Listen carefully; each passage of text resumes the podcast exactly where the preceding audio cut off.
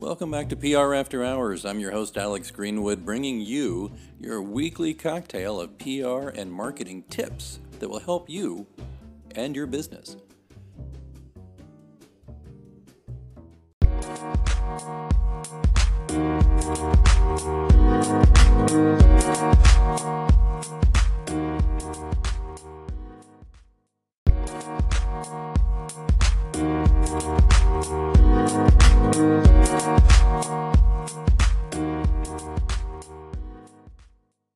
Welcome back to PR After Hours. Hey, it's me, Alex Greenwood. You know, we talk a lot about crisis communication planning, and that is just a absolutely crucial part of your public relations and marketing program. And you've got to be prepared for anything. And one aspect of a good crisis PR plan is to have some things templated and ready because I'm here to tell you from personal experience, when a crisis goes down, when the stuff hits the fan, the last thing most people have time for or even the mental capacity to do is write a complete new statement from scratch. That's why there's a good idea to use a lot of templated statements, get them ready to suit any kind of crises. I've had clients that have asked me for whatever reason, depending on the type of event. For example, we had an event that would feature a heavy uh, population of people that typically are targeted by hate groups. So they wanted me to prepare a couple of holding statements and a couple of actual full-fledged press releases in the event of uh, an attack or fatalities. So we did that, and we called them kind of Swiss cheese back in the day. But uh, holding statements are not exactly the, the full deal, so to speak. It's more of something to put a placeholder in the situation when something happens.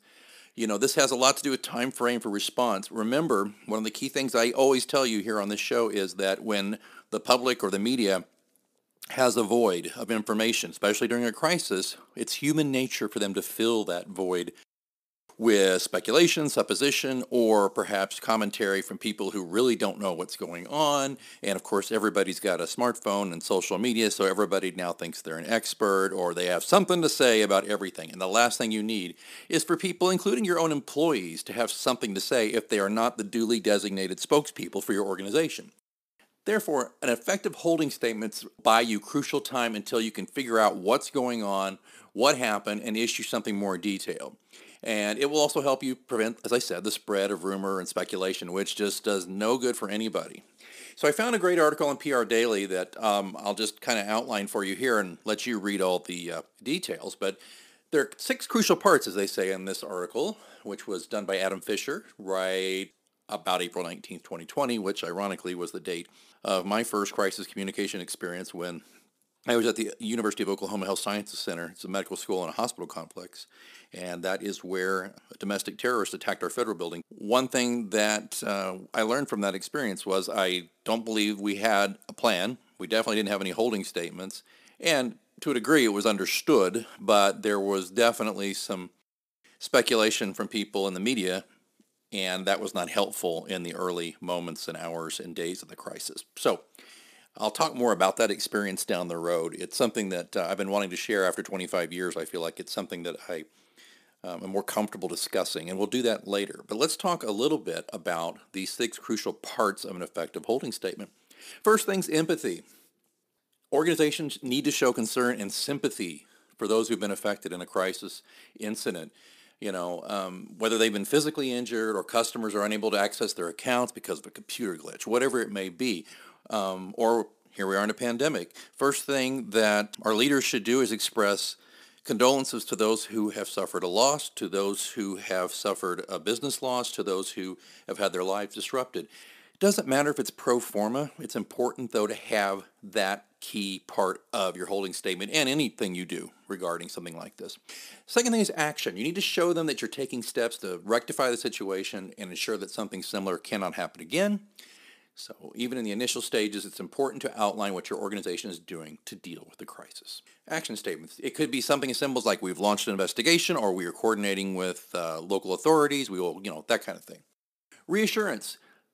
Make sure you put the incident into context, show that it's isolated if it is, and if the crisis has been triggered by an accident, you know, you need to demonstrate that your safety protocols are being reviewed and there will be improved. Reassure that. And then examples. Use examples to support the message you want to get across. Look to include examples of the steps that have been taken in response to the incident examples of the company's previously good safety record. That's very important, particularly if yeah, something goes down, a bad accident, and you don't have a history of this kind of thing, try to make it a non-oppositional crisis. An oppositional crisis could be one where your company is a known bad actor that has constantly, let's say, poisoned the environment or had accidents that got people are injured or killed, etc. That, but if it's a non-oppositional, if it's like kind of like the Tylenol tamperings in the early 80s, it was like Johnson and Johnson said, "Look, we didn't do this, and we're we're victimized by this, but we're doing everything we can to fix it." That's a great case study to look up. Then there's details. In an ideal world, you'd be able to provide all the basic info that the media would want to know. You know, what, where, when, who, why. But likely, right away in an incident like this, you just don't know. But here's the thing: the media does not necessarily expect you to have all the answers, but what they do expect is for you to not clam up. They expect for you to tell what you do know, what you're doing about it, on all those things I stipulated earlier. So make sure you have some details present about what's going on, what you're doing, what you know. Sometimes that's just enough to acknowledge something happened. Let's say something happened in our parking lot. We are coordinating with authorities and we will get back to you as soon as we know more.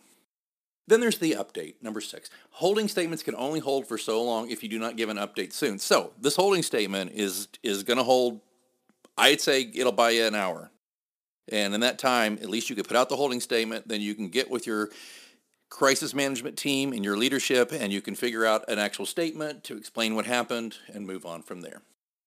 So I'm going to put a link in the show notes to this article. This is all pretty common sense stuff, but I appreciate it. It's really nicely condensed here in PR Daily.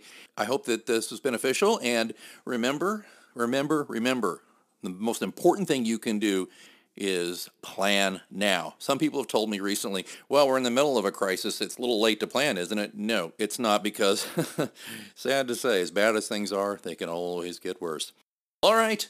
I think it's last call here. I've got to uh, turn on the ugly lights and shoo all of you customers out of the virtual lounge. And don't forget, all the information and the link to this article is in the show notes at prafterhours.com.